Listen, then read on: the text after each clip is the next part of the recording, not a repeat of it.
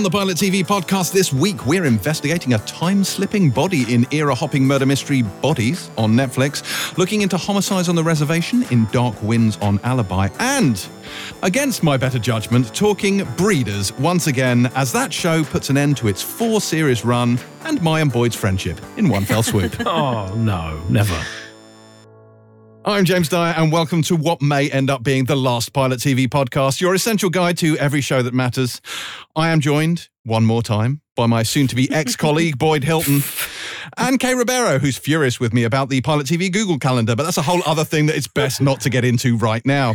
Are you both psyched for this particular episode, for round three on this particular issue? Listen, I am, and I'm gonna po- I'm gonna suggest I'm gonna be the mediator. There's not gonna be a falling out. We get like adults we can have a you know a very sensible, calm discussion about the show. Should we give some context here? Because people are probably thinking, I don't understand what's happening. Yeah, so we reviewed season one of Breeders.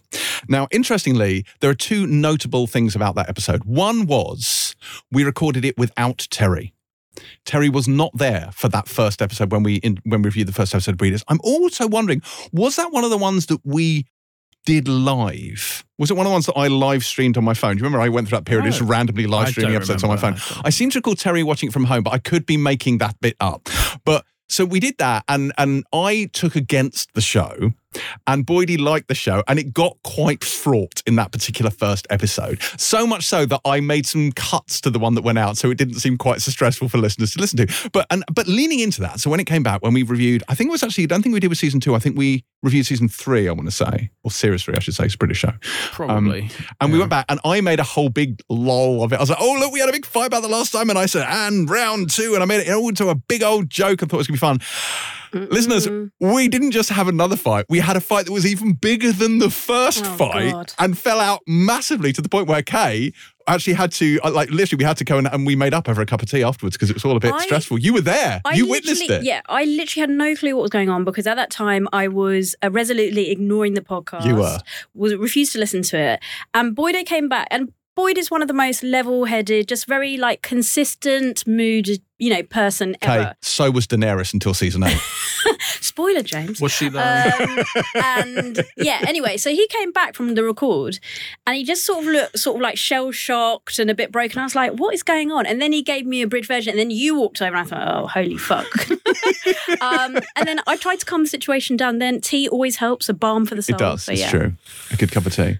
Uh, so yeah, but but if you were listening to the podcast, you probably wouldn't know because I cut both of those episodes so extremely that all of the arguing was out. Like none of that made it into the was broadcast that, version. Was that because you were in the wrong? Yeah, no, and you no. kicked off. Crucially, Oh, can crucially, you imagine him agree- admitting that? especially know. in the second one, I was very much not. But I cut it back because I thought it'd be very stressful He's to listen already to. dealing with Yeah, I know. this bullshit. And a few fir- body blows there. The first one was an interesting one because Terry really took against it for uh, for the first for the same ones that I did, this, the early episode of the first season, but then got past that and got into it. And I think actually, you know, for me, it is very much those early ones when the kids are young. I found very difficult to watch, and I kind of for me, it, it just looked like it looked like. Well, my whole thing was it felt like making comedy out of child abuse, but but as the as the show goes on, it becomes a very different thing. And actually, when we reviewed, I think it was series three, I actually oh, it's a much better show. And actually, what's good about this show, we've just gone into the review section. Well, you have, yeah. Uh, what, what's good about it at this point, I feel, I feel, is that early on, I possibly mistakenly Ooh, wasn't okay. aware that the show was condemning Martin Freeman's actions. I think what I saw at that time was a show that thought it was funny that he was swearing at his kids. Whereas actually, when you get into the later season, or possibly even later in that series, the show is clearly showing you this is a guy with anger management issues. You're not supposed to be on his side. You are supposed to be like slightly put out by his by his behavior. So actually, you know, I, I think we're all on the same page. Duh. So yeah, it's not a documentary. yeah, crucially. but suffice to say, Boyd and I's opinions were not. Uh, th- so there have been three great James and Boyd clashes on this podcast. Two have been breeders, and the, Mm. The third, third? was referenced earlier in this podcast, the season eight Daenerys Bells episode, where there was a, a it was relatively minor Well, in, in the grand scheme of things. that was but fine. it got a little testy. I seem to recall I in that particular I think one. you. I the, the thing is about these disagreements, right? Is Come on, Boydo. that I, I know you're going to deny this, but it's true. You're much more affected by them than I am. I have to say. Boyd didn't give a fuck. For example, you, you. I remember the famously you accused me of famously. I mean, I feel bad to laugh at that. Yeah, it's fine. going off at the deep end was one of them. Was that- the very was that first one. Yeah. And for me, I was like, I don't think I was just like argue, arguing with you. It's called an argument. It's debate. It's a debate, heated, it's a heated Yeah, yeah. debate. So I always found it weird that you edited them so much. Like, I think listeners can take it a bit of you know heated debate. But you you very and I, I think that you t- you very much were affected by it. But I I thought they were fun and entertaining. Oh, yeah, arguments. hey, maybe I'm wrong. But- I when I listened back to it, I thought I thought it was maybe quite a stressful listen, which is why I cut it back. But hey, maybe I'm just super sensitive. Who knows?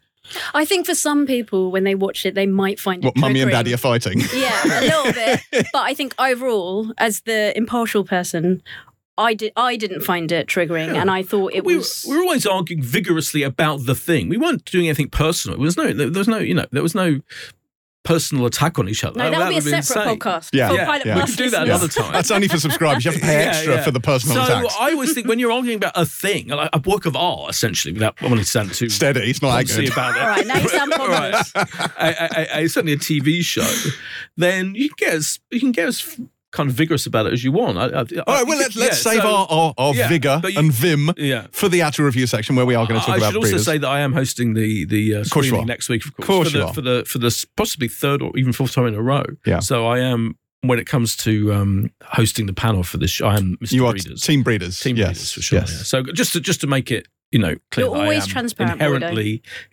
inherently biased. well, uh, on that on that biased note, let's talk Mm. about what we've been watching. Kay, what have you been watching this week? Okay.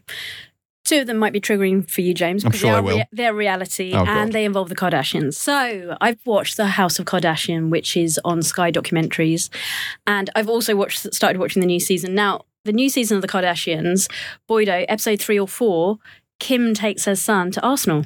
Did you know this?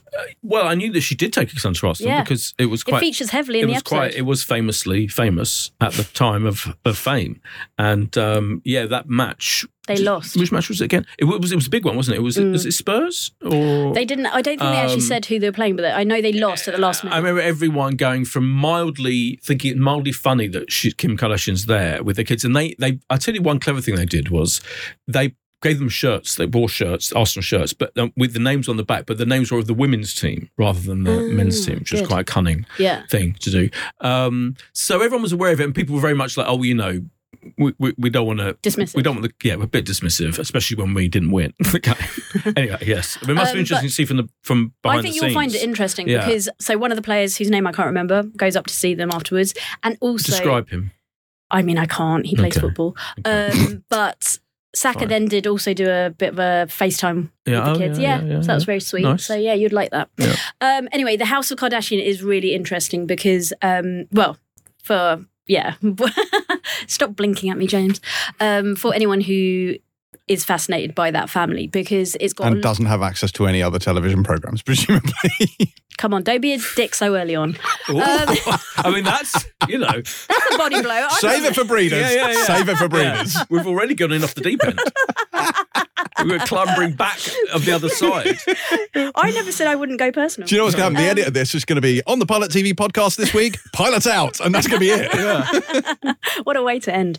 Um, it documents like everything that's happened with the family, and crucially, it's got really great contributors. So Caitlyn Jenner's on there, um, family members, friends, and sort of explains how this like. Uh, how Kris Jenner, first of all, um, was trying to get herself an affluent, rich husband. She did in Robert Kardashian, charts their relationship, the O.J. Simpson trial, the acrimonious divorce, the relationship with Bruce Jenner, blah blah blah. But it's just it is fascinating for like even someone who and I watch it regularly.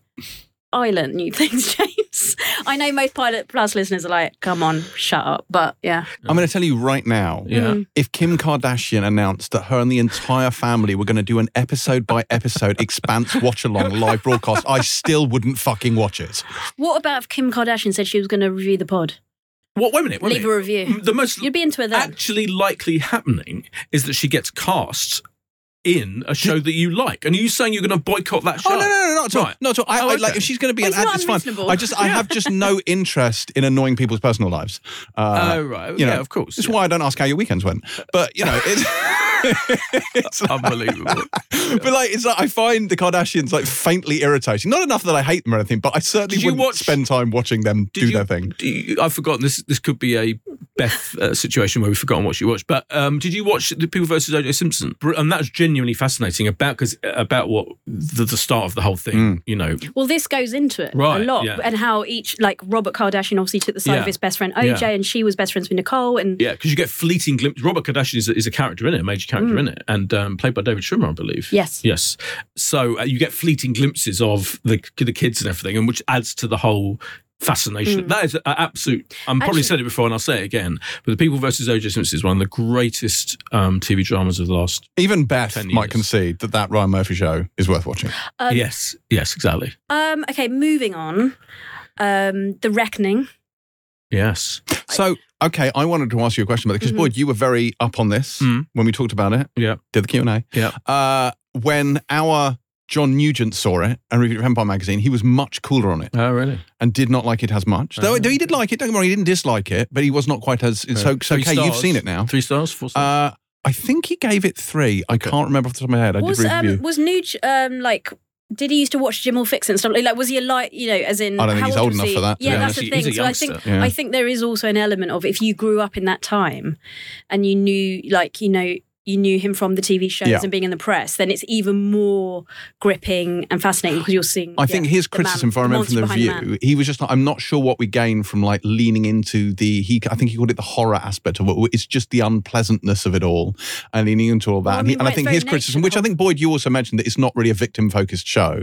It's kind of showcasing uh, I or, or focused on this. I mean, like literally, it's himself. bookended. It's yeah, it's it's no, I, it's both. I mean, it is def- the victims as case about are literally on screen. To- Four is that towards the end? No, Am no, no. saying? Throughout, they bookend Okay. beginning each episode. do Yes. they? I think. I think they may even pop up in the final episode. Have you watched the final episode? Not yet. In the middle of that, I think. What I did say was there are a couple of moments that I didn't like, which were almost stylistically like Yeah. a horror film. Literally, like trying to dramatize his um, predatory behavior. Yeah, isn't he stalking a corridor Yeah. at one point? Right. Yeah. There's a bit of that. What in is that when Have you he's dressed that as a stuff? jester?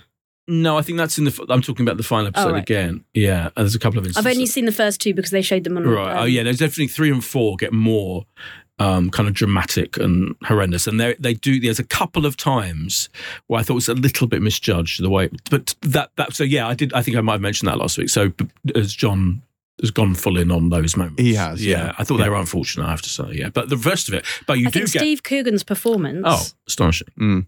is phenomenal. Yeah. Like he, and as you said last week, because I remember you were talking about it and you said that you very quickly forget it's Steve. And it's Mm. true. You just Yeah. think you're watching Jimmy Savile. Mm. And it's obviously, I mean, it's completely bu- blood curdling and horrific and horrendous and all those things. But I Mm. mean, I think it's. I did well used to watch Jim will fix it when I was a kid. Yeah. same, Did you yeah. write into him? I, I never asked Jim to fix anything for me. I'm Good. very pleased to say. Hmm. I remember my, in my memory because I did watched it as well. In my memory, I always found him creepy, but I maybe you don't know It's- whether you're. yeah, do it's you know hard I to say. It's I mean, he was to say. always an absurd figure. Yeah, Whether or not Yeah. I ever found him creepy, I remember couldn't being say. aware that he was kind of ki- bad, te- vulgar, and kitschy, and Mm. kind. Do you know what I mean? And kind of ridiculous. Yeah, He was a ludicrous character, wasn't he? A yeah. figure of, And I remember finding that because a lot of people. You know, completely embraced his weirdness as as a, you know as a character, almost like a kind of comedy character. Um, but I, no, I didn't ever do that. I almost I Mm. remember finding him a weird. well, because it was was the cigars and the haircut Oh, and the and jewelry yeah, and the tracksuit, Yeah, yeah. all of it. Yeah, yeah, yeah, exactly. Yeah. So I thought it was really fascinating the way that they explored his relationship with his mother. Mm, And she was who who plays the mum again? um, sprung that on me. Sorry. um, uh, Gemma Jones. yes. Gemma Jones, yeah, as Agnes slash the Duchess. Yeah, who's always very good. Yeah, she's in. and the idea that she, you know, never wanted him and she herself found him, you know, to have dark elements and yeah. you won't watch it, will you? Though.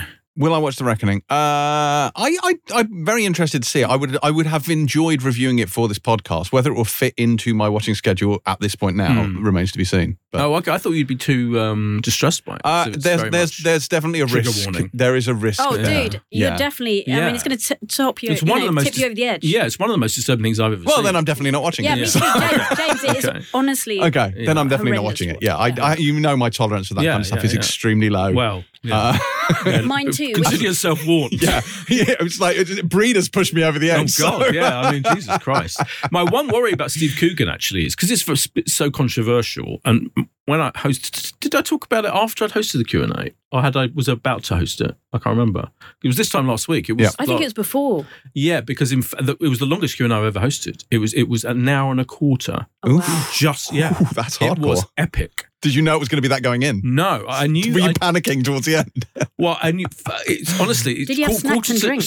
7.45 was the start of the thing. And bear in mind, all the journalists who took part had been watched all four hours of the show. Oof. I mean, unless they cheated, but that's what. Four hours of the show, then an hour and a hours of quarter show- Q and A. Four hours of the show, break in the middle, lunch break in the middle.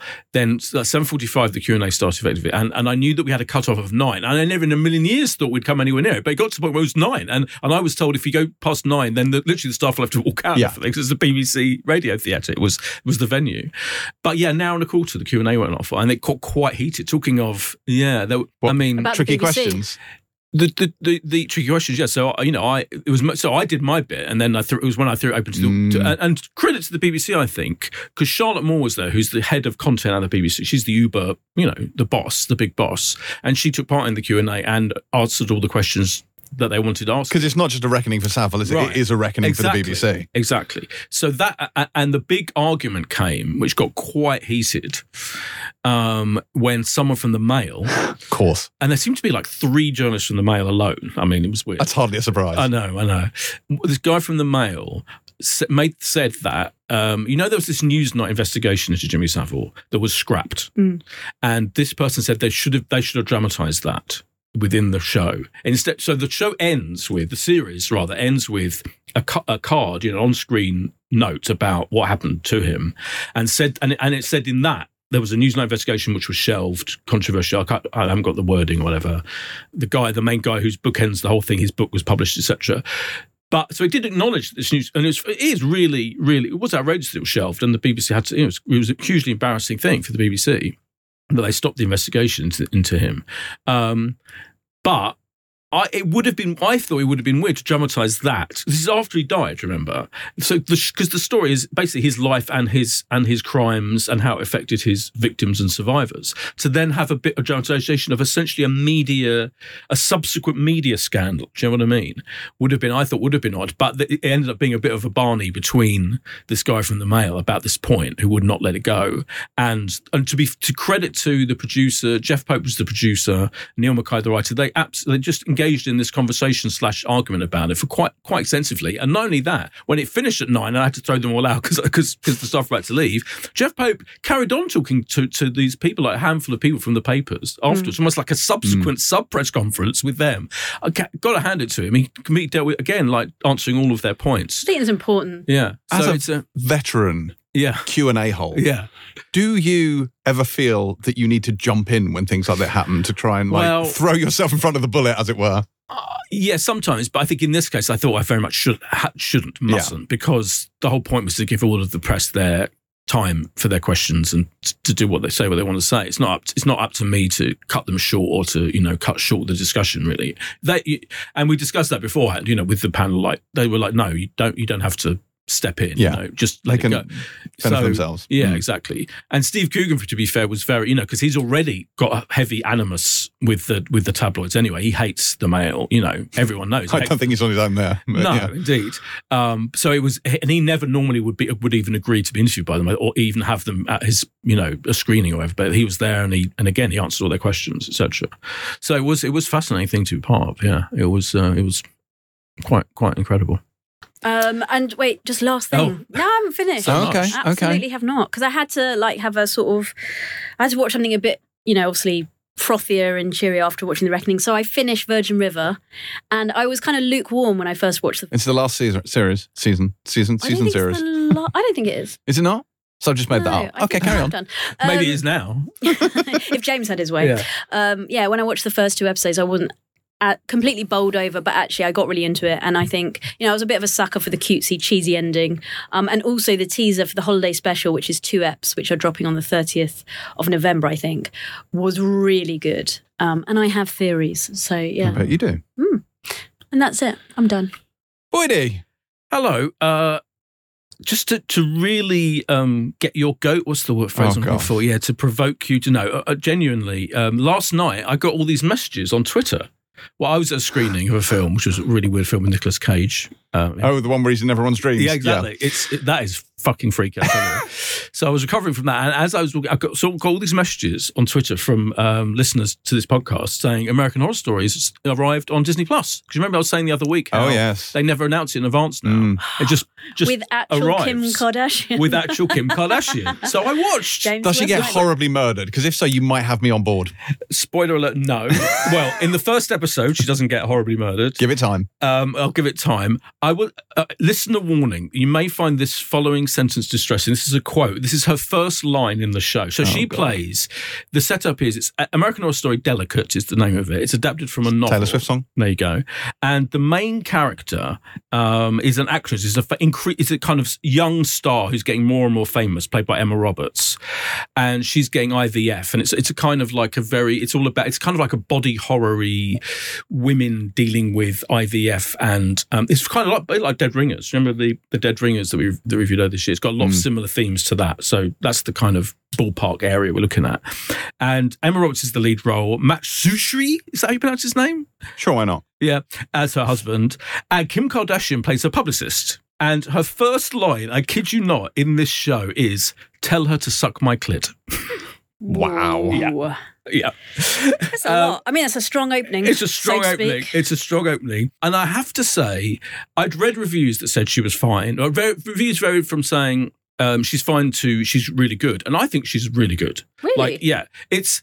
You remember how Lady Gaga's acting career pretty much started? She was in American Horror Story, um, almost like five. four- Hotel. yeah, which was like f- three or four or five seasons ago. She hadn't done much acting, I don't think, before then. She then ended up in being in Star Is Born, of course, which is, she was really good. Oscar nominated. Was she Oscar nominated? Mm. I think so. Can't remember. Anyway, I didn't think she was great in American Horror Story. I have to say, I thought she was a bit kind of um, Gaga. yeah, she was a bit stilted. I thought in that, but Kim Kardashian is totally natural in this, and it's it's kind of a, a good role for her because she is playing an over the top Hollywood publicist, and obviously half her life is dealing with her own over the top Hollywood publicist, no doubt. Yeah, and other over the top Hollywood publicists. So it's not like a it's not a difficult role, but it's actually considering this show loves stunt casting, and Ryan Murphy in particular loves camp over the top everything, including ca- in casting terms.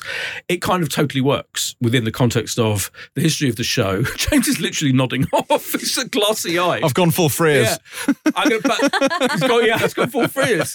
Stephen Frears famously fell asleep, listeners, while I was interviewing her on stage at BAFTA. Anyway, so she's really good, James Kim Kardashian. More importantly, I like this. I like this story. I Okay. think- now it's interesting because the pre last year's American Horror Story was the gayest one ever. It was the gay. It's all about gay men. Do you remember like the serial killer of gay men in eighties New York? And Russell Tovey was in it. Russell Tovey was the lead in that. Effectively, he's the detective if you remember. It was like very much focused on me- the men. There were a couple of the Billie Lourd had a role, but you know, it was a bit like let's how can we shoehorn women into this story that's hmm. completely about a bunch of gay men in New York in, in the eighties.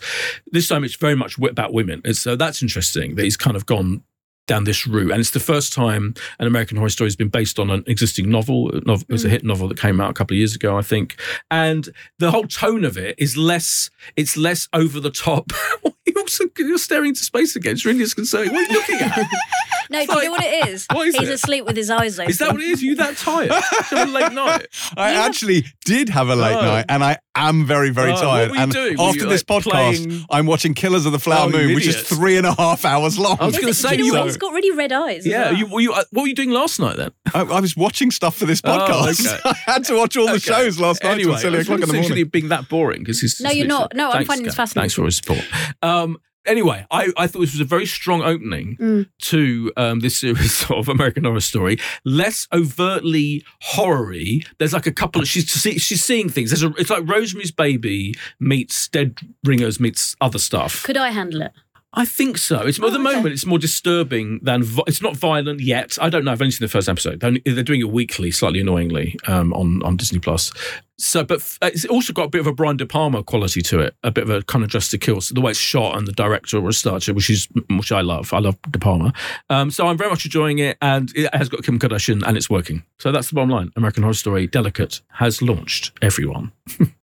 Excellent. you. Over Wake to you. James. Wake up, James. It's your turn. No, also the other thing that's been throwing me off. Look, look, look up there. See, I keep turn. There's a TV screen. Oh, so yeah. listeners, there are there are three TV screens in the office. One of them has a clock. The other one, weirdly, has BBC News all the time. And the third one. You're always on that, don't you realise? well, no, but see, the thing is, there's, the third one has there are cameras around the studio, and depending on who's talking, they they flip Oh, between weird, the various yeah. ones. But all of the cameras are broken except one, which is the one on my face. So the ca- the screen is essentially off. But then every few minutes. My face will just flash up on the screen for like two seconds and then go away, and it's really distracting. Oh, that explains it because yeah, you're beha- I know, I you, you were really like like- distracted by. I was like, well, what's you he looking say, at? You say yeah. distracted. He's just been gazing at his own reflection. Oh, yeah. yeah, that's that Yeah. too. So Well, yeah, yeah. then it goes off. Yeah, see, look, it goes. Now the screen is off, and I'm back. that there is I am. weird. I'm on the screen again. It's very weird. it's very, very weird. But anyway, What have you been watching? Myself on the screen yeah, in the I've been studio. watching myself flickering on a screen in the studio. I have been watching other things. Um, mainly, though, I will say the Wheel of Time finale did Mm. air, and it was everything I dreamed it would be. It was magnificent, and. And you'll be excited to know. So, so seized was I by how the genius of it that I sat down for a mammoth. Frankly, when we recorded, it was about an hour and a half conversation with Helen, her brother Colum, Yes, Helen's brother is on the podcast, and fantasy author C.L. Clark, who is a big fan of The Wheel of Time. I'm I'm I'm, abs- I'm fascinated by Helen's brother being on the podcast. So Co- Colin O'Hara. Colum O'Hara, yes. What does he do? I What's can't, genuinely don't know. He might be a teacher. I can't remember. He- I like. I, I make a joke of the fact that neither of us are ever invited to these things, Yeah, yeah, which yeah. is fine because I didn't. And now just stopped- random relatives and random people. brothers. Yeah, I'll get my true. brother in, Phil. Yeah, Get I know to- Kay was very keen to come on and discuss The Wheel of Time, but uh, Oh, but- really? Good. I'm gonna listen now. Oh, he's he's he's a he's a massive Wheel of Time head. Like Helen is is a is a Wheel of Time head, but Yeah. Colum is on a whole other level. Wow. Like he knows everything about these books. Okay. Uh, and then Cherae C.L. Clark, she writes her own fantasy novels, but she's a big fan of Robert Jordan as well. And she was at, you know, me and Helen did that Q and A live event thing for Wheel of Time. Yeah, so she came along to that, and I mean, that was. I mean, one of the women in the mean- audience there literally had the map of the world of Wheel of Time tattooed on her arm. So All you know, I'm it was going to hardcore. say, right, is Could- the the com- the difference between you from five seconds ago when you were virtually like literally. I thought we'd have, I thought we'd have to get the paddles out. I'm going to have to try and resuscitate him. And now Yeah. he's talking so fast Yeah. and excitedly. Mm. It's It's hard Wheel of. Time. Yeah. I have seized Sardine. That's what's happened there.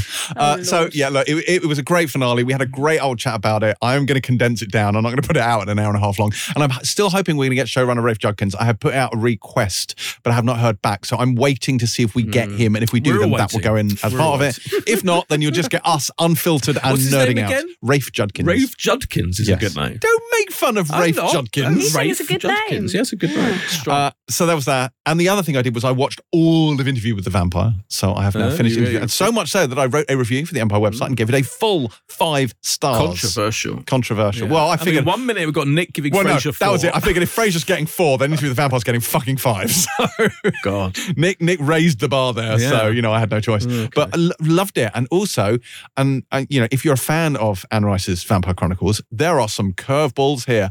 Uh, there are some big surprises. I was I was properly floored by some of the things that happened in this in mm. this season. I absolutely loved it.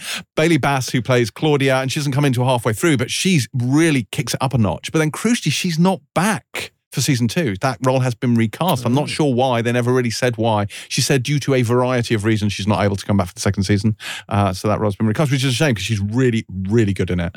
Uh, yeah, it's. I mean, yeah, it's a it's a five star TV show. People Is watch it. Is it? Watch I'm gonna have to watch it now just to see whether you're correct or not. You've got to watch it all the way through. This is a ridiculous. Uh, Reasonably certain Kay's not going to, but you absolutely have to. mm, Okay. All Yeah. right. Great Yeah. stuff. Interview with the Vampire, then, all of which I believe is on iPlayer now. Yes, it is. Yeah. Hundred So fill your boots, your frilly Victorian boots. and that's what I've been watching. So, shall we move on to the postbag? Now, you will notice I did not share with you a question for this No, week's you bloody postbag. well did not. And that is entirely by design and not in any way because I've been really busy and didn't Yeah, even have time to write a script for this week's episode. So, uh, so what we're going to do is we're going to delve into the postbag and have a bit of a live triage, much like we do on Pilot Plus. Why don't you scroll? And I'm going to say stop. Oh, you want to do it like roulette? Yeah, come you on. want to do postbag Oh, roulette? like uh, like they do on this morning on the spin the wheel Oh, is that competition. what they do? Yeah, Oh. yeah, yeah. Yeah. Okay, they've copied my uh, game. All right, here we go. I'm scrolling. I'm scrolling. I'm scrolling. Stop. I'm s- All right, we've stopped on one. Go on. It's from Alan Smith. Hi, Alan. Hi, Alan. Alan, Alan, says, Alan Smith, the former Arsenal footballer. yes. Exactly who it is. It's from former Arsenal footballer Alan Smith. Hmm. and he says, Having just sobbed my way through the last 10 minutes of episode six of The Long Shadow and their use of Bridge Over Troubled Water, which will have an impact on me when I hear the song. Have you and your excellent colleagues, I guess he means you, but I can't imagine why, ever had your views on a song changed for good or bad due to its use in a TV program? Well, I mean, my love for Kate Bush and Running Up That Hill couldn't have been Mm. greater anyway, but Yeah. it was definitely confirmed when it was used. Didn't maybe change the way I felt about I- the song. No. It was a banger to begin with. Do you know what? My, so- f- I, I get really excited when a song I love is used in a TV show, though. I think it's one of the most exciting things. Or film, you know, same thing. I get genuinely thrilled by that. And like, especially if it's used well, you know, like it was, and it's so kind of dominant and central. When they play a whole song, like from that I love, Yeah. uh, particularly, which is quite rare, it's usually with a montage or something. Like Ricky Gervais has very similar music taste to me. So he has a lot of Bowie and, you know, Cat Stevens and Neil Young and all that stuff. And I'm like, oh, amazing. He's got like a three minute montage to, Yeah. and he's not had Bush. She did the, this woman's work in um, in extras, which I loved. So I really li- get very excited about those needle drop things. And of course, I have now seen the David Fincher film with all the Morris, with all the Smith songs Oh, in, yes. and I loved it. Killer. Oh my so God. The, yeah, worst soundtrack of the year. That's film, sorry. But yeah, it's got literal Smith songs all the way through, and it was such a treat. And I was so excited about it. Yes, for anyone. For anyone with good musical taste, um, so yeah, I, so it hasn't really answered the question properly, but it, it doesn't change my view of songs I love. But I get very, very, very excited about. It. I think the association can be tricky. So, so Tom McRae's uh, "You Cut Her Hair," which Yeah. is a song that I've always loved and was nominated for the Mercury Music Prize, I believe, when it came out in the early noughties. But that song, when it played in the English, and it was Rafe Yeah. Spall's awful character making up awful lies about something that he had done that he was pinning on someone else. Weirdly, now whenever I hear it. He pops into my head, and that Mm. character is so awful and so horrible. He's a rapist. He's the nastiest Mm. person. So that association I could do without, quite frankly, because I really like that Uh, song. Yeah, So, so I guess that has a little bit. It's coloured that song a little bit for Right. me. I mean, it was never, you know, a bop to begin with. Like it was always quite morose and sort of downbeat. Good but use now, of bop. it, thank you. Uh, and now it feels a little bit like, you know, ugh, sullied, sullied like Sidene, which has of course been teen, uh, tainted by the dark one. Boydie. yeah, of course, yeah, yeah. Whatever you say. Okay. um, I no, I don't think I've got an answer for this because I've mentioned before Alleluia, but it hasn't changed my Leonard Cohen's Alleluia. I mean, it's been in every TV show ever made. So Is And just it- Hallelujah, by the way? Sorry. To what be did I say? pedantic. Alleluia. Hallelujah. Yeah, Hallelujah. Hallelujah. was- Hallelujah. Yeah. Hallelujah. Yeah. With an H. Yeah. There's Alan. People What say did I say? Hallelujah. Hallelujah. Uh, yeah. Oh, sorry. Hallelujah. Sorry. Yeah. No, I. It's very nitpicky of me. No, but- listen. Yeah. I'm here to be. don't educa- no, him splain to Kay.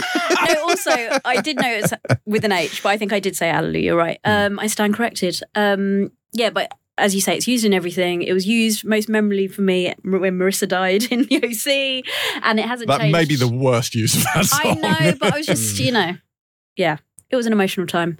So yeah, I don't have an actual. And we're saying. OC, so I'm a big Imogen Heap fan, and obviously Hide and Seek, which I think is the one where Trey gets killed. Doesn't Trey get killed to hide and seek? That's, maybe. I mean, yeah, but the OC did some, yeah. What you? No, stop. What?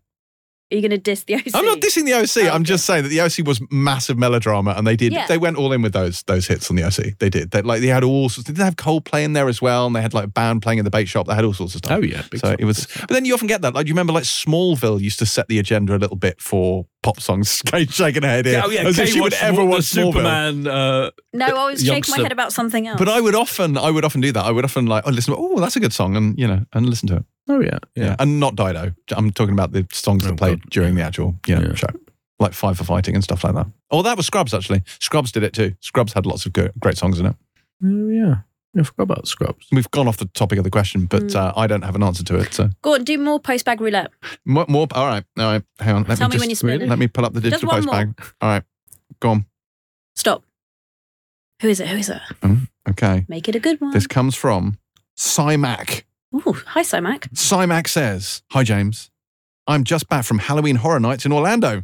Well. Oh, a man Here off your own go. heart. which I loved. And I also murdered Smells Like Teen Spirit in the Rising Star karaoke Oh, bar. And I believe you sang there on your yourself on a trip, which I have done many Is times. Is this your pseudonym? no, it's not. I've never smelled, I never sung Teen Spirit. I didn't know they had that there.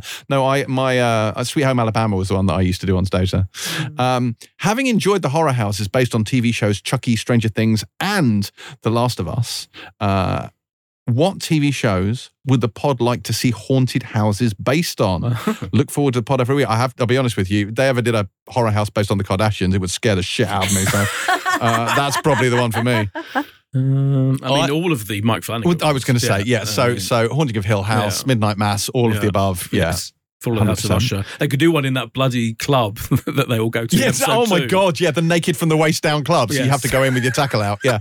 I'm not sure. That I mean that would be horrifying on so many levels. Not least of all an HR one. Uh, but uh, they could do a horror house based on uh, the Haunting of Bly Manor, where you just have to watch the Haunting of Bly Manor. That would be uh, Ooh. quite. Hey. Ooh, spiky. That's it. Uh, oh, so Well, Kate, you're not a horror person. So No. what's what like what Mm. do you think? What is a TV show that has really scared you? Not like traumatized you, like The Reckoning, but scared you, even though you don't watch horror I actually, I mean, I don't, I just don't watch it. ever. No.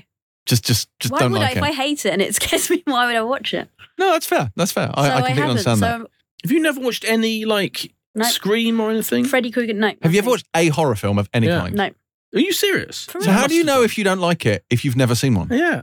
because it like you see the trailer or whatever, and I'm like, that's It's not really the same. well, Do you not think you should watch a horror film? fuck no. Why would I watch This that? cultural exchange coming Yeah. up. That's it. Oh, I don't Oh, want- that's it. The Haunting of Hill House is coming Yeah. your way soon. because you might be entertained by it enough to to to negate the No, it'll get in my scaring head, and then I'll go element to of sleep it. and I'll have nightmares or something. Like oh, do you do things like that affect you? Do they they stop you sleeping? No, actually, I do But manage to nightmares sleep through are, everything. are natural, aren't they? Without like what Yeah, natural? Why would you want to have nightmares? we don't want to, but you know, dream slash nightmare um, is just a, just a part of human human the human mind, isn't it? God, we get very deep here. It just is. Do you know what I mean? You can have nightmares about I don't know a, a dog you met in the street. Next on As- Dr. Boyd Hilton. yeah, as opposed to an actual horror I film that you generally sat don't through. have nightmares. Oh, okay. Do you Well, have a lot of nightmares? Uh, sometimes, yeah. I mean, Oh, it's not- God, this like I'm a nightmare dressed like a daydream. Mm, yeah, I have nightmares about I mean, I, yeah, I've had a few actually Jimbo. le- awake nightmares. Yeah, Uh, no, so, but this is so I'm I'm with you because like I uh as Oh, you you're know with her now? I don't wa- no I'm with you in that I won't watch stuff that I know will Oh, yeah. adversely affect me emotionally. Like so, Hmm. if it's something that's going to traumatize me, I would just give it a wide berth because I don't want that living rent free in my head afterwards. But it's interesting that you've never actually, to the best of your knowledge, watched. Oh, one. actually, wait a minute. Oh, here we go. The fairy's Seven. being reversed. seven, Seven. not a not a horror film. no, Oh, but it's scary, elements. isn't it? So it is. got It's, elements. it's unpleasant. I saw it's that a at thriller. It's not a sleepover. horror It's got a film. brilliant jolt shock moment, hasn't it? Yeah. When they, where- yeah. When they discover that corpse. Yeah, So the sloth that could one. put you off. Yeah, Yeah. that could put you And I was off. at a sleepover. I wasn't even my own Oh, house. and How old shit were like you? that. I don't know. I can't. You know, a teen. Oh, I think you would say thirty three. Like, you know. um, yeah. Okay. No, I mean that, that. I mean that is that is a film that will fuck you up. It's true. Yeah. But it's not a horror film. no. Um, that's interesting. No, I think yeah. I wonder if there is because because there's different types of horror, right? As you can get like really gory, nasty horror, which I don't particularly like. You get jump horror, which is a bit lazy but can scare you on that kind of very sort of primal. It just makes you jump. Or there's the kind of slow burn psychological horror. All of it is terrifying to me. Well, I, I think the last one is the best because that's, that's the stuff that really just gets in your head. Like it really freaks you out. So it's not like, it doesn't really make you jump. It's not gory or horrible, but something in it just freaks you the fuck out. So The Omen is one of those. That is one where it just gives you the Wiggins. the Wiggins. Yeah. It gives you will wig. 100%. Isn't the will, isn't the phrase "give you the willies"? No, Yeah, it's, that's, that is the that's, that's, a, yeah. that's a whole other type of film, Boydie.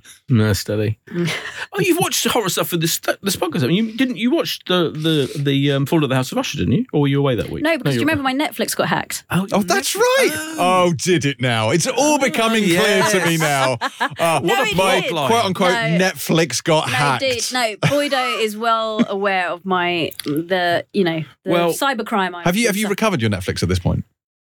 Um, I have. Yeah. Okay, good. I have Good. now. Netflix were very helpful. I have to say. Unlike Instagram. oh, Instagram, they can go fuck themselves. Sorry, excuse my know. French. Good to know. Yeah. But what next week's the test because for Pilot Plus we're doing the Burning Girls, which is pretty much out now horror, pretty much, kind of.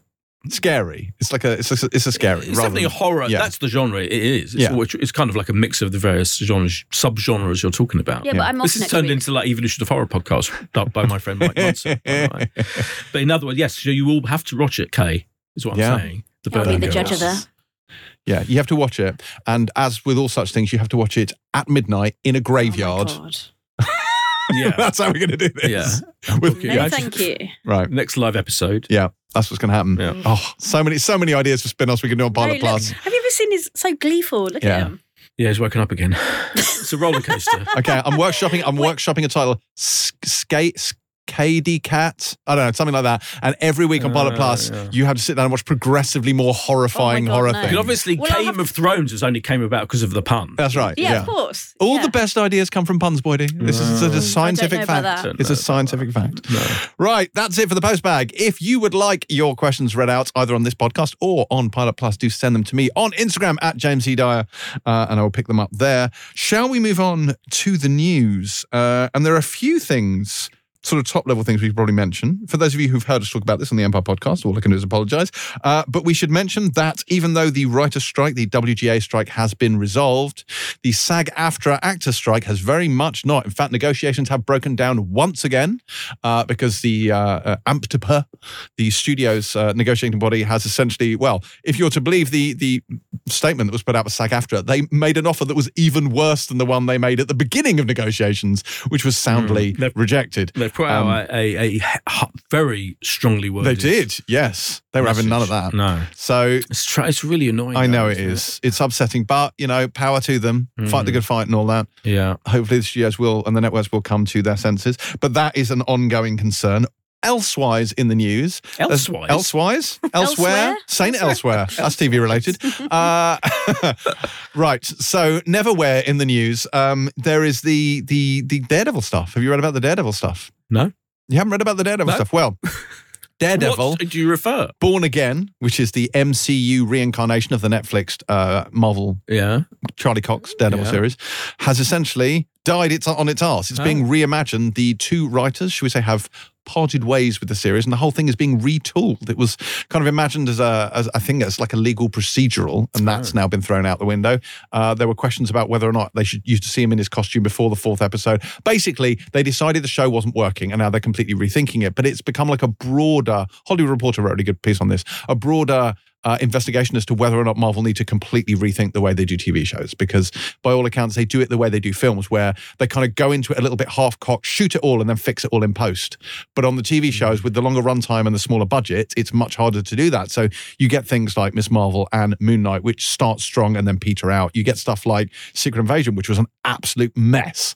You know, all of this stuff. So they're maybe looking at now bringing in showrunners as per the I think negotiations that uh, that the WGA uh, had recently. So th- there's anyway there's going to be changes afoot at Marvel uh, going forward, and not least of all with Daredevil Born Again, which is being rethought. There you go. That's some news for you. Yeah. Good news. Not as You- by the way, both of you Yeah. had my Kardashian face on when oh, I was I know, talking about I know. that. I was trying my best to engage. I mean, you weren't trying You- that hard. you- I mean, you that's very good. much I not of just did the interest at all to Kay.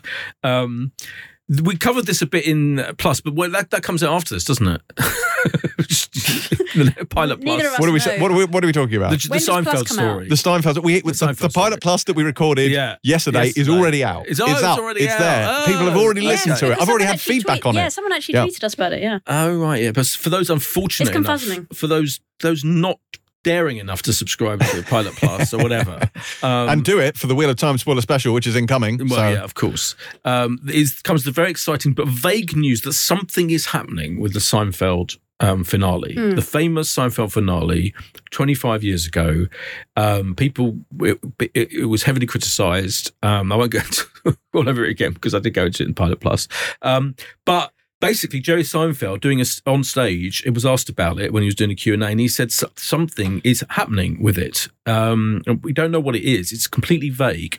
My guess now, I didn't say this on Plus, this is my, the new development in my coverage of this very important story, um, is that is that it, it'll be something to do with the next series of Curb, I think. I think it'll be dealt Oh, with there. brilliant. Yeah, that's my guess. Because so they've already dealt with the whole the whole season was built around that Seinfeld reunion that Larry was creating, and I think this might be an extension of that somehow in the next season. So Wait, what are you basing this on? I'm basing this on the fact that the next season's in the can Right. of, of Curb, that, you know, it's the kind of thing that, that he would do Yeah. in that show. And I can't work out how else, what else would it be? Like, they're not, they haven't, there's not a full Seinfeld reunion going on, as far as we're aware. That would Christmas have been, special? Even that would be a bit weird. I think it just feels like the most likely thing is for it somehow to be addressed in full in Curb. But, uh, you know, but I may be wrong. That's just, that is just literally my guess. Okay. But none of that matters, Boydie, because Star Trek Prodigy, which was once Oh. cancelled, has been saved. None of that matters because there's a Star Trek. That's right. Paramount Plus had cancelled Star Trek Prodigy, the animated series, starring Kate Mulgrew and Ella Purnell, among others. Um, but it's okay because Netflix have given it a new home. Star Trek Prodigy like will return. Series. Ah, I don't watch it, but it's coming back and it's Star Trek, and that's good news. uh, yes, Exposed. it's coming. No, I watched a bunch of episodes because I interviewed Kate Mulgrew and uh, Ella Purnell for it. Hmm. So, but uh, yeah, it's coming. It's coming back, and it's coming to Netflix. Hooray! I've got a bit of news. I've got mixed feelings about this news, but I'm sure it'll, you'll realise as I read out this press release. So, um, Paramount Plus has unveiled the first look images um, and confirmed the ensemble cast for The Castaways, starring Sheridan Smith and Celine Buckens.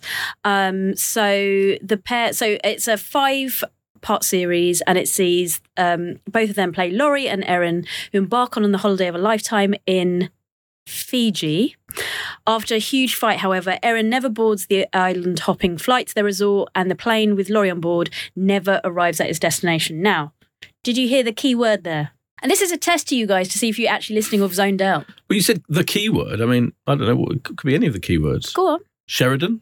Nope. Okay. What is the key word then? I don't know. James? I mean, definitely. Hmm? Wait. What? Look Wasn't listening. Yeah, I mean, What were you saying? blatant. Outrageous. Blatant. Isn't he such an outrageous? Shocking. Okay, well, for anyone who was actually listening, you would have heard that I said this is set in Fiji. And this was the show, Ah. guys, that we were hoping we would be invited Oh, to yeah. so that we could Right. go on a press trip to Fiji I to interview see. Sheridan and Celine. And crucially, all download the podcast crucially- while we're there, thus Yes, and boosting also- our Fijian listenership. And it just didn't happen. No. I mean, okay, sure. I didn't send an email. I didn't get Boydo, who people actually listen to, to send an email so that we could get invited. But still, I was hoping someone, by osmosis, and also if someone was listening, would think, you know what, these guys should come to Fiji with us. But yeah, it's happened now. It's in the can. So actually, I don't know if I can watch it. I think you get over it. No, I don't know if I can. I feel so disappointed. Wow. Yeah. Jesus Christ. Uh, I don't know. I'll see how I feel. But yeah, so that was a bit of gutting news, but also exciting for everyone else who isn't irrational like me. We had a, uh, an, a letter recently in the post bag from someone who's saying that we do not talk about Orphan Black anywhere near enough. Uh, and that maybe we should go back and rewatch that. I don't, I'm sure Kate never watched Orphan Black. Did you ever watch Orphan Black? yeah, I watched The Channel Maslany show. Yeah, so yeah. I watched, I think, the whole of the first season of it. I didn't watch it all the way through What's to the, the, end. connection between this and Yeah, you? was Well- it set in Fiji? Oh, right. Yes, it's actually it's secretly set in Fiji. No, because Orphan Black Echoes, which is the spin-off Oh. show from Orphan Black, had its first trailer with Krysten Ritter in it. I have not seen that trailer, so I can't tell you if it was any good or not. But I just thought because we don't mention Orphan Black Oh, enough, okay. I am now mentioning Orphan Mm. Black, which was a very good show. Yes. And uh, there's a spin-off coming, and there's a trailer for it that I haven't seen, but it's probably good. Oh, for Black was a good show. I'll, I'll go along with that. There was Crown news. I think this was among the most exciting news of the week, actually. The Crown date confirmation news. Did you see this, Kay? Yeah, when I can't remember though. When was it? You can look at me as if I've made it up or something. I haven't invented it. It's official. I'm, I'm smarting from the fact that no one was as um, annoyed about the Fiji press trip as I was. Okay, well, I could feign annoyance if you want. But, um, yeah, The Crown, the final season, is going to go out in two parts, which is very much Netflix's style now. Mm. All the big shows, Stranger Things, um, Lupin has recently uh, arrived in two parts. Is, got, is arrived in two parts of the last season, and The Crown. Sure enough, the final season, part one, November sixteenth. Part two, December fourteenth. Part one. Season six covers events from 1997 through to 2005, broadly spanning the tenure of Tony Blair, who's played by Bertie Carvel, by the way. Part one sees Elizabeth Debicki reprise her role as Princess Diana alongside Dominic West as Prince Charles, and Imelda Staunton is the Queen, etc. And um, making their debuts are Rufus Kampa as Prince William and Flynn Edwards as Prince Harry. The first four episodes are in part one, and they depict the relationship between Princess Diana and Dodi Fayed before the fatal car journey, which will be dramatised. Oh, Those my, no. yeah, those are my words. Will be dramatised. I mean, they've filmed. They have filmed it. Um, and then obviously because it's coming out in, in in a matter of weeks. Then the final chapter, the final six episodes, so part two, are about Prince William trying to integrate back into life at Eton in the wake of his mother's death, and um, the Queen celebrating her golden jubilee, and the marriage of Charles and Camilla, and William meeting Kate, and they've got different actors playing William and Harry for that final, just that final bit of the season. mean- it's part two. That makes sense because they're significantly older at that point. So Yeah, I know, I know, but I think, but more characters have played those two. I think in in, in the whole of the Crown than any other thing. And so those Ed McVey is playing Prince William, and Luther Ford is playing Prince Harry, and Meg Bellamy will be playing Kate Middleton. But I think the more it comes up to recent events, as it obviously is, the more kind of weird it's going to be Mm. watching the show. I think And this is the final season of The Crown. the final season, two parts. Get down with the crown. Mhm. Right. Rose Partridge. Ah! Partridge is back. Right. That's it for news. I'm Is calling it? news. Oh, is it not? Have you got No, more it's news? Fine. It's- No, wait, wait, What did, did you have anything that I would care about? Let me just check. Let me just check. Uh, No, we got to call time of death on this. Come on. That's it. time of I'm calling death. it. Time of Oh. death on news. Yeah, the news. News is gone. All right. Yeah. Right. Okay. Fuck Let's it. move on to reviews. Let's move on to reviews. uh, and let's begin with Dark Winds, I think, this particular week. Uh, so this is this is a psychological thriller, uh, and it's based on the Tony Hillerman books, the Leaphorn and Chee novel series. Now, this is an interesting one because we've not. This is the first season, which is airing on Alibi this week, but it has aired two seasons in the states. Hmm. So it's come to us quite late indeed. So this is uh, Graham Roland has adapted the TV series. It went aired on AMC in the US. Um, I was about to say how it went down in the US, but you know what? That would be a spoiler. I'm not going to say that. Boyd, Boyd. I, I- you know what? I, I, I don't have a. Were you, You gone with the dark pun? wind? I don't know. I, I, Yeah. I've got nothing. No. I don't have anything for this. Seaball. Sorry. Uh, it's interesting, yeah, because it's it's described as a psychological thriller in the official press information for this show, and you just said it was a psychological thriller. in Yes. your intro. It doesn't. I don't. It doesn't come across to me as a psychological. I mean, it's kind of like a it's like a detective It's a- mystery it's a thing set in the 1970s, right? it's so just- I didn't even say what it was about. It's like it's a double Yeah. murder on the reservation. Yes. Now, Zahn on, yeah. McClarnon, uh, who plays the Native American detective in this, also plays the Native American sheriff in Reservation Dogs, which we reviewed on Pilot Plus Yeah. just yesterday. Yeah, Uh, so that's wild. It is um, wild, but yeah. he's very good at it. So I can see why he plays the same sort of character. He, he is very good. He's one of the best things about the show. It opens with this big action sequence, really, with helicopters, with a helicopter, yeah, and yeah. like a, a, a, ca- uh, like a a 70s heist. It was an audacious heist. It's It was an audacious It opens with this big, huge action sequence, which, uh, and then I was like, oh, hold on, I'm expecting a psychological thriller, and it's just it's not a psychological. It's like it's like it pivots from Heat to like this sort of like Yeah. sleepy the detective thing. Yeah.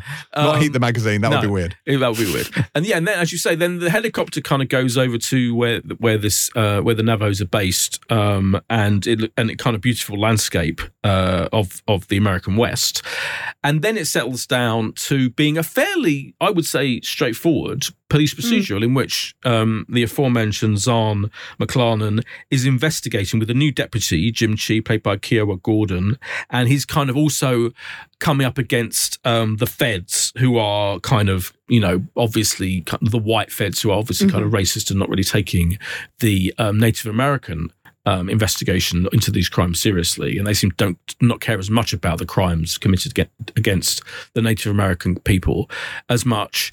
So there's a kind of like kind of battle going on there between these two forces involved in this um, investigation, and the, and there's also a kind of a domestic abuse s- subplot where this pregnant woman um, goes to is being goes to a hospital appointment and I find that I found that bit quite distressing because Yeah. there's a woman who's translating for her, yeah, that's right. and um, Yeah. she's not a good translator. Well, she, she is. She is also. It should point out the sheriff's wife. Yeah, she's the sheriff's wife, I was Yeah. going to say. So the sheriff's wife then wants to get the sheriff, or at least the police, involved in investigating this woman who has marks on her arm that she you, it would seem to be, you'd think, from some kind of domestic abuse. So there's that storyline. But it's, I, I'm sorry to get back to it, uh, and I know it's just a press release, but it's just not a psychological thriller. So while I once I get over that point, that you know, and it, you I know, think you have to move on. the- I am moving on now officially. I've decided I'm moving on. It is a it is a not a nicely shot. I mean, it makes good use of the spectacular landscapes of uh, of the setting, and it's it's well cast. And Zahn McClarnon particularly is really charismatic, and you know he's an interesting um, detective figure. Yeah. And you can see why this is adapted from a series of novels, and you can see why they've done it because it makes for interesting setting. It's you know it's a period piece as well to some extent, um, set in the seventies, and so I did like it. I did notice that I was, I was reading up on it, um, um, as maybe you were, as you, you alluded to, James, in your introduction. And there have been criticisms in America of its depiction of the Navajo Nation. Oh, Some, really? yeah, just in Why? people, um, people saying that some of it was inaccurate. Some of the apparently some of the language used and that was then subtitled. They That's unusual because didn't they have an all like Native American? I, didn't I read that they had the cast and crew Uh, it's, it seems to be mostly. I'm not sure if, it, if not sure if the crew. I'm not sure if all the writers are. Right. Wasn't that okay. a that was a Reservation Dogs thing? I Yeah, think, maybe, Reservation? Dogs is, is Oh, definitely okay. that that, but I, I think this is less well, so. but no- okay, I think this is less so. I mean, I think the source material and the obviously most of the cast, the key Yeah. cast, The are- writers' room is all right, natives, right, okay. Definitely. But still, it came under. I and I just say, I'm not. I have no idea if those criticisms are valid, but it did. It did get you know a little bit of a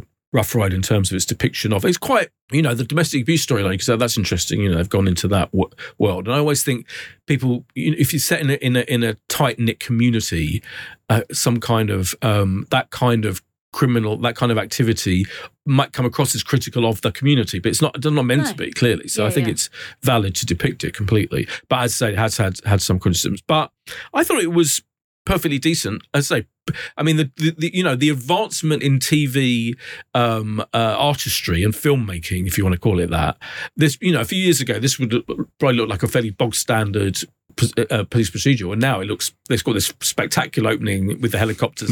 And even then it settles down to being pretty stylish Mm. and eye-catching and well shot and, and all of that. I just didn't think I, and i think the the investigation is pretty interesting but i haven't yet got to know the characters so well like the characters for whom this mystery will, will affect enough for him to be that gripped by it but Will you you, know watch another potentially episode? uh, Oh, interesting. See, I thought you'd be because I'm very, very tempted to press on with Are this because you? you know, you know how much I love a, like a crime book turned into a TV yes, series. yes. And and McClarnon is so good. He is and I think good, it's yeah. partly that, and but then it is set in the seventies, which is again kind of my Yeah. kryptonite. So you know, but it doesn't feel seventies because it takes place on the reservation. It almost Yeah. feels slightly out of time and out It's of place. yeah.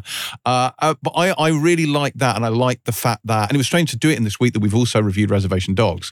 That it takes place in this maybe underrepresented part of America. I've gone from not watching any Native American To watching all of to them. watching all of them. Yeah. It's a bit like when I went went through my uh, Aussie comedy Yeah. flex, and now I feel like right, yeah, and I'm I'm on board. and you've got Killers of the Flower Moon That's right. I'm watching that Three and a later on today. isn't it? Yeah, it's also set in a similar. It's gonna be quite the. I'll Uh, tell you what's weird about this is, you know, the, the exec producers, George R. R. Martin I know. and Robert Redford. I know. Yeah, the yeah. actual fuck. That's also just weird. Yeah. Like you wouldn't bring those two people together to when this create- started, it said at the front, "It's brought to you by Robert Redford and George R. R. Martin." I was like, "I'm sorry, what?" Yeah, exactly. Neither of whom, as far aware, are Native American. by No. the way. No, I'm reasonably certain not.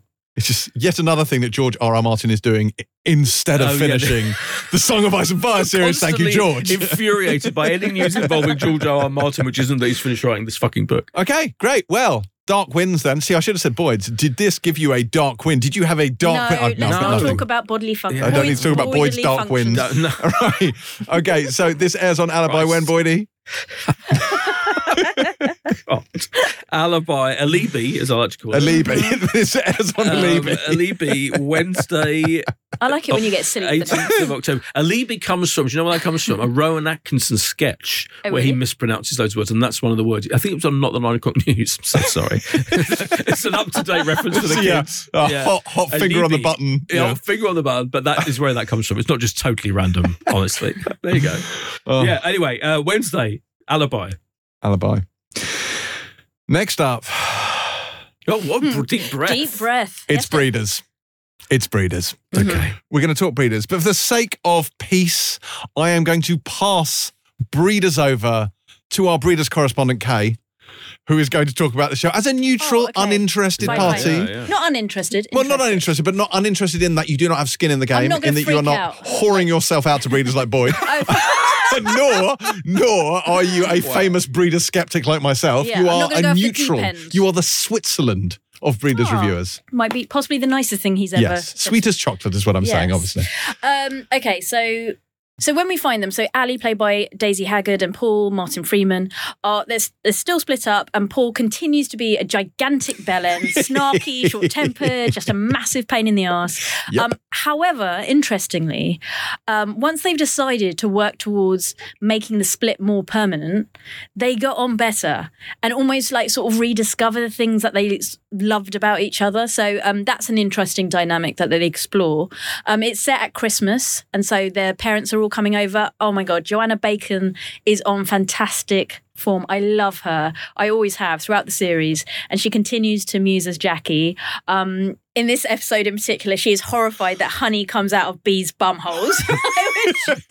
that did make me laugh. Honestly, she's a genius. And um, Alun Armstrong is there as Jim, also great. Plus, Christmas hating Leah, played by Stella Gonet, is there.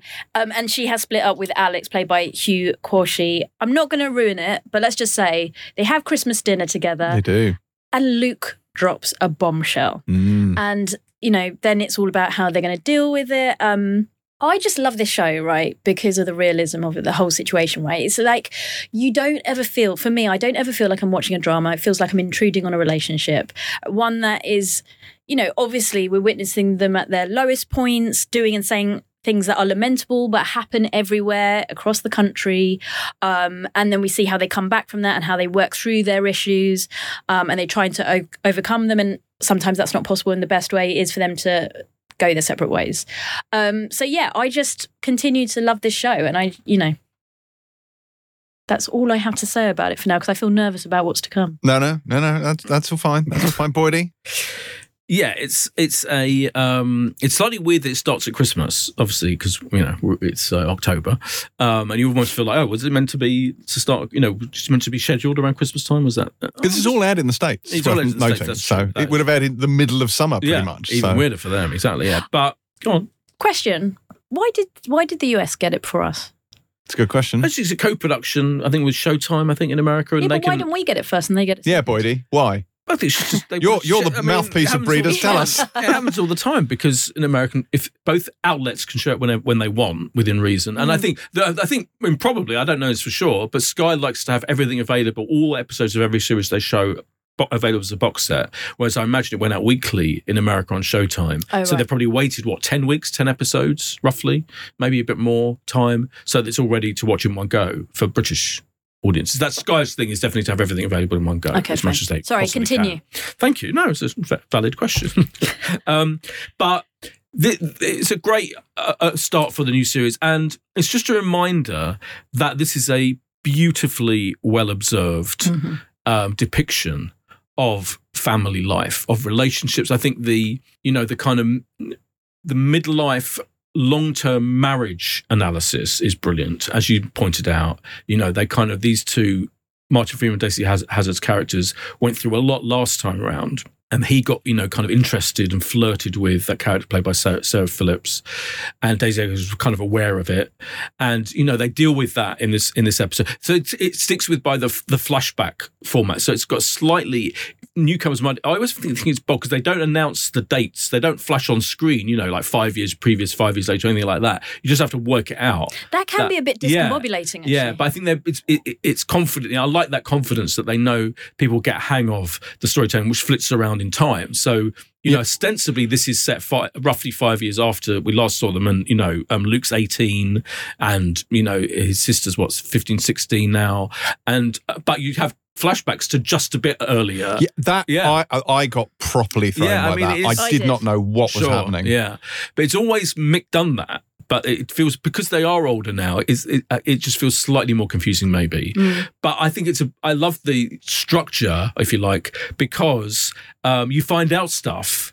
It fills in details, if you like, of relationships and what's what's been happening in a quite a subtle, clever way. So it's not just kind of laid out before you Yeah. with with kind of clunky exposition. You just find stuff out, particularly so. For example, in that in that central relationship, I just think like that. So even, even not even even getting into what it says about parenthood, which sparked the whole original controversy, if you like. Um, I just think the depiction of this marriage is Yeah. fantastic. You can sense why the banter between them. You know, the inter. Him, he's a funny guy. She's a funny woman. You know, and they're the way they both are funny with each other and the shared references. They have a spark, but also they've shared the shared Yeah, references, the shared sense of humor is so key, and that is just beautifully written and performed by the two of them. I mean, absolutely brilliant. Freeman and Haggard together, and then on top of that, you've got the, all, all the parenting issues, and yes, you have got his you know traditional anger issues, which start right from that very first episode, probably the very first line of the whole show. Oh yeah, absolutely. him 'Cause I think swearing the, doesn't the, kids. first episode begin with him going Yeah. into a room and screaming at his Yeah. children? Well, I've Yeah. ne- yeah, uh, yeah. Um, Let's not. Yeah. So he's, you know, he's had his ups and downs, the levels of. But he's absolutely, you're absolutely aware that he, he- has his issues, uh, his his anger man- management issues, which are always there percolate, and he's trying to kind of his whole performance is like I'm trying to keep a hold of this stuff that's Yeah. within me and trying not to let it all, you know, go over the top and go. His, out his micro expression acting, Yeah. it has to be said, It's is outstanding. phenomenal. Because you see him wrestling with the rage and Exactly. just trying to tamp it down. Exactly. You also now have so you've got new cast members. Luke is now played by Oscar Kennedy, who was in uh, Lad. You recognise him? He's quite. He's done a lot of stuff on TV. And Ava, played by Zoe Athena. Eve. So with them, he's got the bombshell, which we're not spoiling, which is f- brilliantly funny. And I think you know Martin Freeman's reaction to that is just That's, so. that's really when you see him Yeah. trying to sim, like keep his because he can't help check. himself. Yeah, but you know yeah, yeah. what? Do you know what? Every day of my life, I meet people like like this who can't can't quite help themselves, Yeah. and it's whether it's passive aggression or outright aggression. There's always something that they're not happy about, and I, I- it, it's brilliant, brilliant yourself about that kind of person, I think. And the and the dinner and the Christmas dinner setting and the revelation from the from Luke of what of his news is so fantastic. It's funny. I think it speaks to a lot of parents, don't you Yeah. think, who are trying to like be Of accepting of their children's Yeah. choices while also thinking, what the yeah. fuck? And then you've got his sister, and I always think that the the secret kind of key to breeders is the the younger sister uh ava who was always her issue has been a lot just being in the shadow of her because her brother's been the one that's had problems and issues that are, are kind of most to the fore if you like. Um and lot you know he's the one who kind of you know punched punched his dad um famously at the end of season two. She's always been not not not in the shadows of the show, but a, a, a character who feels she's in the shadow, and she's and she's now expressing that uh, uh, openly and and to the fore in this season. She's got a really good storyline um, uh, involving her, you know, life, and that. it- it- which is which is beautifully. I've so I've watched now. I've now watched most of the whole series. To be fair, because I am hosting the Q and A next week, and I just it's it's just up there for me with really top notch TV, what you comedy, comedy drama, whatever you want to call it. I think it is ostensibly comedy with a lot of dr- dramatic things going on, but the sh- but the essentially it's a comedy. The genre of this show, it's trying to be funny I all the think way it's through. comedy I've, drama. I've, I've had. You think it's what? Comedy drama. Yeah, I don't. I don't think so. I consider comedy drama. It's such a it's pointless discussion in a way, but maybe interesting to some people. I like classic comedy drama is Cold Feet for me. Right, that was an hour long show. It's partly the duration. that I would see. I weirdly, I'd have almost in my head s- called that a comedy. drama. No, Oh. I'd have called it a comedy. Oh, interesting. Okay. So Yeah. for me, I, I always think, whenever someone says comedy drama, I genuinely always think of like Cold Feet, something like that. A kind of hour long format show Mm. built around characters that are quite amusing and are and stuff that goes on in these movies, but it's not really trying to be that funny. That's not its raison d'etre. yeah, but it has also has slight. It has serious, dramatic kind of yeah. like what's her face dying in a car crash, but it also has like absurdity, which like Adam with a rose up his bum. You know what I mean? So it has yeah, but comedic that, so that Adam with the rose up his bum is probably like a like that doesn't happen in this show. This show is is is kind of remarkably realistic and believable, but it's still the characters and the way they interact and the way they uh, and those reaction shots are, are really really funny Yeah, all the way I mean the, the bee's bumhole thing. Yeah, classic example. exactly. That's just funny. I don't think you're going to get exactly. So that's that's a very, that's a very good example. Thank you. Um, uh, of how it, and that is comedy. That genre, this is a comedy, and it's got very dramatic moments, very moving moments, very like you had stuff in the last series with um, the parents, Jim and Jackie, played by Alun Armstrong, and as you say, Joanna Bacon, who is legendary. Oh, God, and I've said her. before, is so much like Russell Tovey's mum. It's Oh, astonishing. really? Yeah. Oh. Uh, s- they they had a really scarily dramatic um, Mm-hmm. episode in the last, which I thought was one of the best episodes ever because it was so. I mean, about his Involving Ava infidel- well, infidelity, right? about his alleged infidelity or not, and that was so well done. So when it does, this was with Sally Phillips, wasn't it? well, that was that was his infidelity issue. Yeah. Um, did it? Did it? But no, there was his dad had. Oh, yeah. right, okay. Yeah, his dad had an infidelity storyline as Oh, well. I thought you were talking about his health scare. No, no, no. I'm talking about the infidelity Ava. Mm. scene. In, in- scene. Um, yeah, where, with with the mum and they're out. You know. Hmm. Anyway, all of this is a long-winded way of saying it's fucking brilliant, and it has been really, really good from the start. I think it's got. I don't think I don't see that passive aggression. Yeah, yeah. No, no, I'll say this though. I will say this. I liked it from the start and I didn't have the issues you had. And I understand your issues with that. But I do think it's got better and better and better. And it's now like just one of the best things. I know Terry agrees with you very much. Yeah, now. she Like, really Yeah, did, it, like didn't like it at first, but Yeah. now really, really Yeah. thinks it's I, great. I, I think it's gone from being a really good show to being a fucking excellent show. Which is- I mean, it's brilliantly acted. It's extremely well written and conceived. And I think at this point, there's nothing in it to bother me because it's more a relationship show at this point.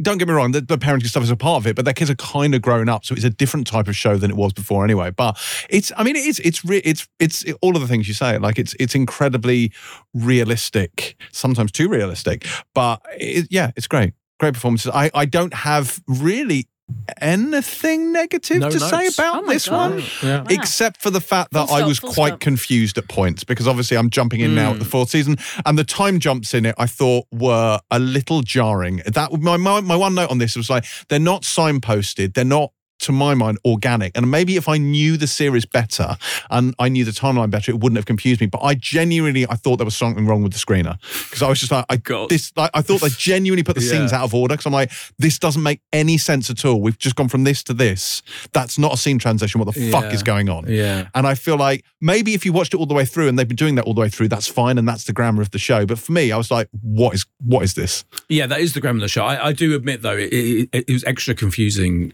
to start with. I think you just have to go with the flow of it, really. Um, Because there's no visual indicator that it's a different period of time. well, they're wearing different clothes. That's the that's the that's you have Well, I to keep an eye Yeah, out well, I for. mean- But Yeah. but but genuinely, there's one bit where a scene ends, like Mm. they're in a bar and a scene ends, and then the next scene Yeah. was where they would be wearing different clothes, a different day, and you're just like, what what? Because it's a totally different. Yeah, because the- also the time jump, the, the the the flashbacks, if you like, are of similar themes. So it's a flashback to another Christmas day, Mm. is, rather than the Christmas Yes. day, which is taking place in the present. It's day. very confusing. that is Yes, like that very confused me. Oh my confusing. god, when they were doing Yeah, the tree, but I was that's yeah, the thing, I know, and I just, I Oh. genuinely was very. I was like, is it doing the thing where they, they do the presents before the dinner? Like, is this just how they do Christmas, and they just have different people over for different parts of the day? You- but, the one I tell you, the one thing that really struck me was I, I thought uh, is that the the new actor Oscar Kennedy playing the son, playing Luke, is very different to the previous Luke. So different because the previous Luke was very kind of was neurotic and you know kind of but. But then again, it's when they fill in the details of how he's grown and he's got, in, you know, he's got a girlfriend now and all of that. I can we can say that much. That it begin that it makes sense. Initially, I was jarred by that. I thought that was jarring, but then it all kind of all starts to make sense as it goes mm. on. Interestingly, and the whole anger of the father issue is also ex- intriguingly explored when it comes to Luke's character as it goes on, without wanting to spoil it at all. Okay, super. Yes. Well, that is Breeders, and that is on the Sky and the Now. Yes, Sky Max. No, Sky Comedy. Sky Comedy. Oh, there you go. See, it is a Yeah. comedy. You know that because it's on comedy. Exactly. Further final proof, if it ever been needed, that it's, it's not Sky Comedy Drama, it's Sky Comedy. And it's on Friday, the 20th of October, 10 p.m. With a double bill, but it will also be all available as a box, I believe, that same day. Fabulous. Finally, this week, we have Bodies.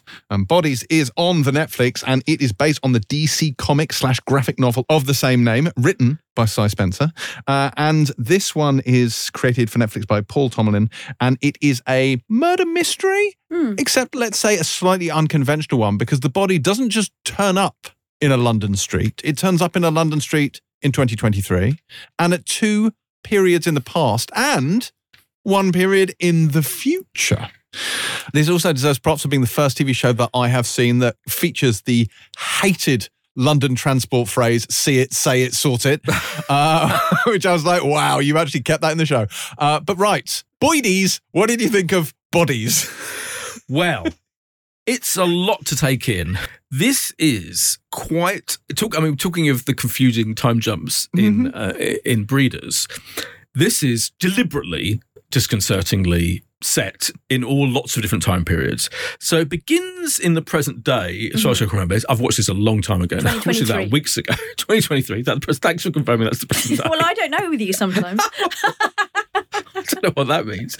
It begins in the present day when DS Shahara Hasan, played by Amaka Okafor, investigates when a naked man, the corpse of a naked man, is discovered in an East End street. And there's a young man who's kind of fle- flees the scene. He seems to be a witness or he's involved, who knows. And she starts to investigate. Then we cut to 1941 where a DS Charles Whiteman, played by Jacob Fortune, Jacob Fortune Lloyd, who is a Jewish detective in the middle of the war, and he's kind of getting phone calls. Asked, you think he's maybe a bit dodgy? He's a bent copper. his mate is a bent copper. and he's getting phone calls from this woman who's telling him, ordering him to do stuff he thinks probably criminal or Mm. illegal in some way. Criminal as Well- opposed to illegal. Big difference. I mean, she does ask him to remove a body, so oh yeah, she does. Thank you. Uh, there we Which go. But there's, very some, there's something more to it Yes, than that. there is something yeah, weird there's going on something there. going because on. there's a key phrase: "Know you were loved." That's right. Oh yeah, that's right. Yeah. But he's also investigated what seems to be the same naked corpse, dead body Mm. in the same London street in the East End. And then it cuts to the 1890s, where Kyle Soller's character, D.I. Alfred Hillinghead, has the same body because the same thing. And this time there's a witness who's like a, a, a journalist slash photographer who kind of invites him back to his place. There's a free song. There's chemistry. a free song going on there. Mhm. And remember, it is the 1890s though, so you know that kind of thing wasn't encouraged but, yeah. man on man action. um, then we go to 2053 in the Yeah. future, where DS Iris Maplewood, played by Shira Haas, is also investigating. Uh, But at this point, it's obviously it's the future, and there's like floating, floating people's heads running around. And Stephen Graham's character, he pops up first of all in like the window of the investigation in the 19th century in like a photograph that the photojournalist took. But then he's like visible as some kind of like politician or something in the future. He's like a hologram. He's like a Or hologram. yeah. He's become he's famous in some way, shape, or form. We don't know how it, to start with in the first couple of episodes. Um, but his his character is called Alia, Elias Mannix, and as it goes on, I think I watched three episodes. It becomes clear that he is the key to what the fuck is going on with all these corpses being found in the same East End street in all these different time zones, with lots of detectives trying to solve the same crime effectively across all the different times. It's very interesting. It's very Netflixy in the way it's shot. um, it's Explain that. Gourmet burger. Yeah, it's like gourmet burger. It's not as kind of so if you think of Apple visually, Apple being the you know kind of like very sparkly, slick kind of quality. Yeah, it has a Apple's Apple's has a cool Yeah, sheen cool, to it. it. Whereas Netflix has a Yes, warmth to the way they shoot exactly. things. Yeah, Mm. so this is more on the Netflix thing, but looks great, but in a different way to the Apple shit. But it has got that Netflixy quality to it. But I was gripped. Mm. Um, I was I was much more. If you think of you know going back to the psychological thriller thing again, this is a psychological thriller slash um, who done it slash sci-fi discombobulating time Mm. travel thing, and it's absolutely fascinating. And I really want to know where the fuck it's going to go. Yeah. Kyle Soller, Syril Karn from Andor. Yes, and Love you've been him. very excited about that. I was excited. Of course you are. Now, this struck me as the kind of show that, first of all, I almost want to see what Steph would think of this because it would blow her mind from a murder mystery persuasion. Yeah. But this, I couldn't work out whether Kay would find this fascinating or infuriating or a mixture of the two. Where did you land? I really enjoyed this. Wow. Yes, I really enjoyed. So at when I was watching it, I didn't realize it was going to skip forward to the future, though. Right? So I was like, God, this is really up my street. So just to be clear, time travel's fine as long as it's in the past. Yeah, I don't want any futuristic shit, right? So anyway, so I was watching, I was like, God, this is great. Like really intriguing, really enthralled by each sort of period and each detective trying to, you know, like solve the crime because obviously it's just not just about the crime, it's like how the body's found, what happened, and about the detectives themselves. So I was just loving life, thinking this is going to be my new show to get really into.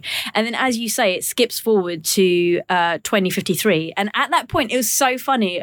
I was like, I had this reaction to it. I was like, what? Ugh, disgusting. But then I pulled myself up and I was like, stop being a dick because you Yes. enjoyed it up until this point. Go with it. And actually, it, it didn't repel me as I thought it would. I just saw it as part of like, it's just another sort of uh, period of time where, you know, the same things happening, etc., etc. And yeah, over, I just, I just really, really enjoy this. I can't wait to see where it goes. Mm. It's, it's properly like noodle baking, isn't it? Where you're Mm. just like, I must, I must find out how this mystery ends because I'm really on board with it. Yeah. Because there's so many different aspects to it, and all of them are kind of fascinating. Yeah. Yeah. It's I, I loved it. I, I will give it. a little warning though. There is a there's an autopsy scene which is quite Oh, yeah, graphic. that's quite which if on. you're eating, It's a bit cock and balls.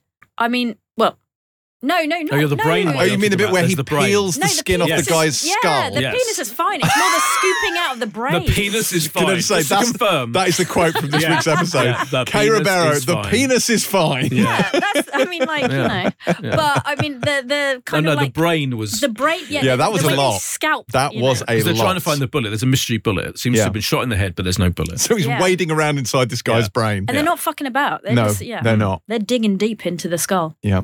Props to the guy who plays the dead body, whose entire Yes. job is just to be tackle out all the way through Yeah, the show. So, you know, props. Huge props to him. Yeah. but just but really good. Great cast of people. Really enjoyed. I mean, Stephen Graham obviously brilliant. Everything. Jacob Fortune Lloyd was a really fascinating character. I really liked his. he gets lots of anti-Semitic um, bigotry He does, from yes. his colleagues, which is fa- Yeah. interesting. Yeah, that And that's, a uh, you don't see dramatized that often. no, and uh, uh, Amaka Okafor obviously plays a, a Muslim police Yes. officer, Oh, I really liked her. t- you know she's very conflicted because they use the fact that she's Muslim to kind of get her to to try and sort of like get information out of people within her community. So it's uh, Mm. you know that that's a really interesting storyline. But yeah, it's it, I mean it's it's a genuinely really fascinating uh, kind of original show. I mean, original in that I've not seen anything like it. Not original in that it's literally based on pre-existing material. But uh, yeah, good stuff. Bodies then on the Netflix, all in one go. Boydie, when does it drop? Thursday. On the Thursday. Yeah. On the Thursday. Right. What else is out this week? Quite a few little things, as I recall. Yes, sorry, I'm flicking through. Um, Burning Girls comes to Paramount Plus, which does, is Samantha embargoed. Morton and Ruby Stokes. That is embargo. We'll be covering that on Pilot Plus this week. He's week. literally answering his own question. I know. I like to. I like to. I like to ask, Yeah. ask and He- answer. he does More all the important than time, any of that, though, Bosch Legacy. Come on, comes back to Freevee season two. Going to find out what happens uh, with the cliffhanger at the end of season one. That's very, very exciting indeed. We didn't review that on this week's podcast, partly because I didn't get screeners for it, but also because I wanted to spare Boyd and Kay from me talking about Bosch for Oh, I forty-five love minutes. Bosch. That wouldn't have been a bad thing. but it was Um, like the second season and, and the and like the eighth season of Hey, all don't you come at the Bosch. God, come at the What Bosch. else is there, Boyd? Coleen Rooney on Disney Plus. Oh, wow, I do know. Hey, I've got my finger on the pulse. You have. That's, I'm shocked. Yes, Just when you James. think he can't surprise you. Colin There you Rooney, go. the real Wagatha story, Yeah. which James is all over, is uh, on Disney Plus. That was a big Wednesday. cultural moment, Yeah, James. huge yes, cultural moment. it was Going on the. to- Uh, that's on Wednesday. Yeah, going to BAFTA screening of that on Monday. Very exciting. Rick and Morty season seven comes to E4 Your on. Monday today. Yeah, animated. That's right. Yeah. Elite, the Spanish teen, raunchy Spanish teens are back on You like that, Friday. don't? Very good. Very, absolutely ludicrous. Boyd loves a raunchy Spanish teen. preposterous elite is steady. Oh my god! um, but it's very funny, very entertaining. he's look, he's he's like- giggling so like happy. a naughty Yeah. schoolboy. He's been really pleased with himself there. Um, Was just referring to Warrior Nun. It's all good. God. Uh, and this thing called Neon on Netflix on Thursday, which is a comedy um, set in the reggaeton world. Don't know much more about that. The Ex-Wife, which I think we reviewed on this very podcast Yes, because it was on Paramount Plus, that comes to Channel 5. Channel number five. Chanel number five, exactly. The Wonder Years new series that's going on Disney Plus. Oh God. Wednesday, oh, steady. And Upload. Do you remember Upload? I That's do. still going. Yeah. On How Prime that still going? How is that still going? I have to say, I'm surprised. Um, but some people really like it, so there you go. I think that might be it. Look at the back of the mag. I just realised. Nice big plug there in an advert for Pilot TV podcast. Hooray! Yeah. Pick of the week. Breeders. I might go bodies actually. Hmm, Okay. Yeah, I do love breeders, but I just felt like that was you know it felt original. I will also go bodies. I mean, no great surprise.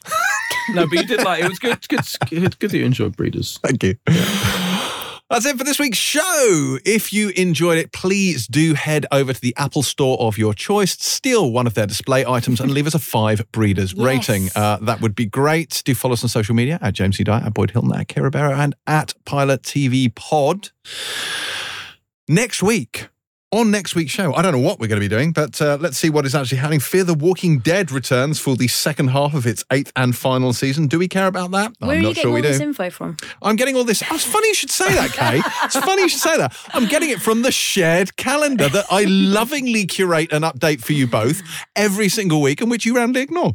So that's uh, that's all good. White noise now. what we do in the shadows is back for another season next week as well. The Enfield Poltergeist comes to Apple. It's a documentary on well the Enfield Poltergeist.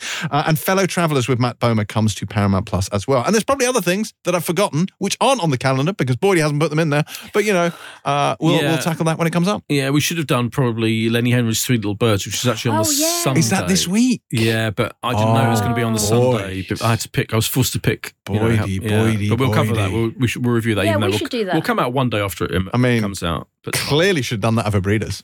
shut up. yes, you got to get one last dig in. There we go. There we go. We survived it, guys. We survived talking about breeders. Yeah. Oh, this has been exciting.